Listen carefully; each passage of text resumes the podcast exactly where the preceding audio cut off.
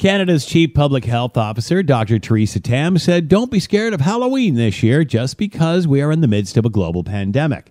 Obviously, every region is different and advises listening to local officials in your area, but sees no reason why the festivities can't continue as long as we follow the protocols."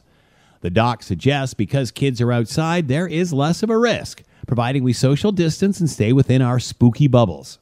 "We simply have to be creative in how we get the candy to the kids safely while following protocol." Some have suggested packaging or spreading out each treat separately for a kid to grab on your step, as opposed to all digging into one big bowl. Also constructing a chute for the candy. Drop it in one end, fires into the kid's container at the other. Or maybe some sort of slingshot apparatus, although that could get dangerous. I remember as a kid a neighbor simply throwing candy at us, trying to hit us. Mind you, this was long before COVID nineteen, and we blamed that on alcohol, not a coronavirus. This year will require imagination on more than just a costume. I'm Scott Thompson.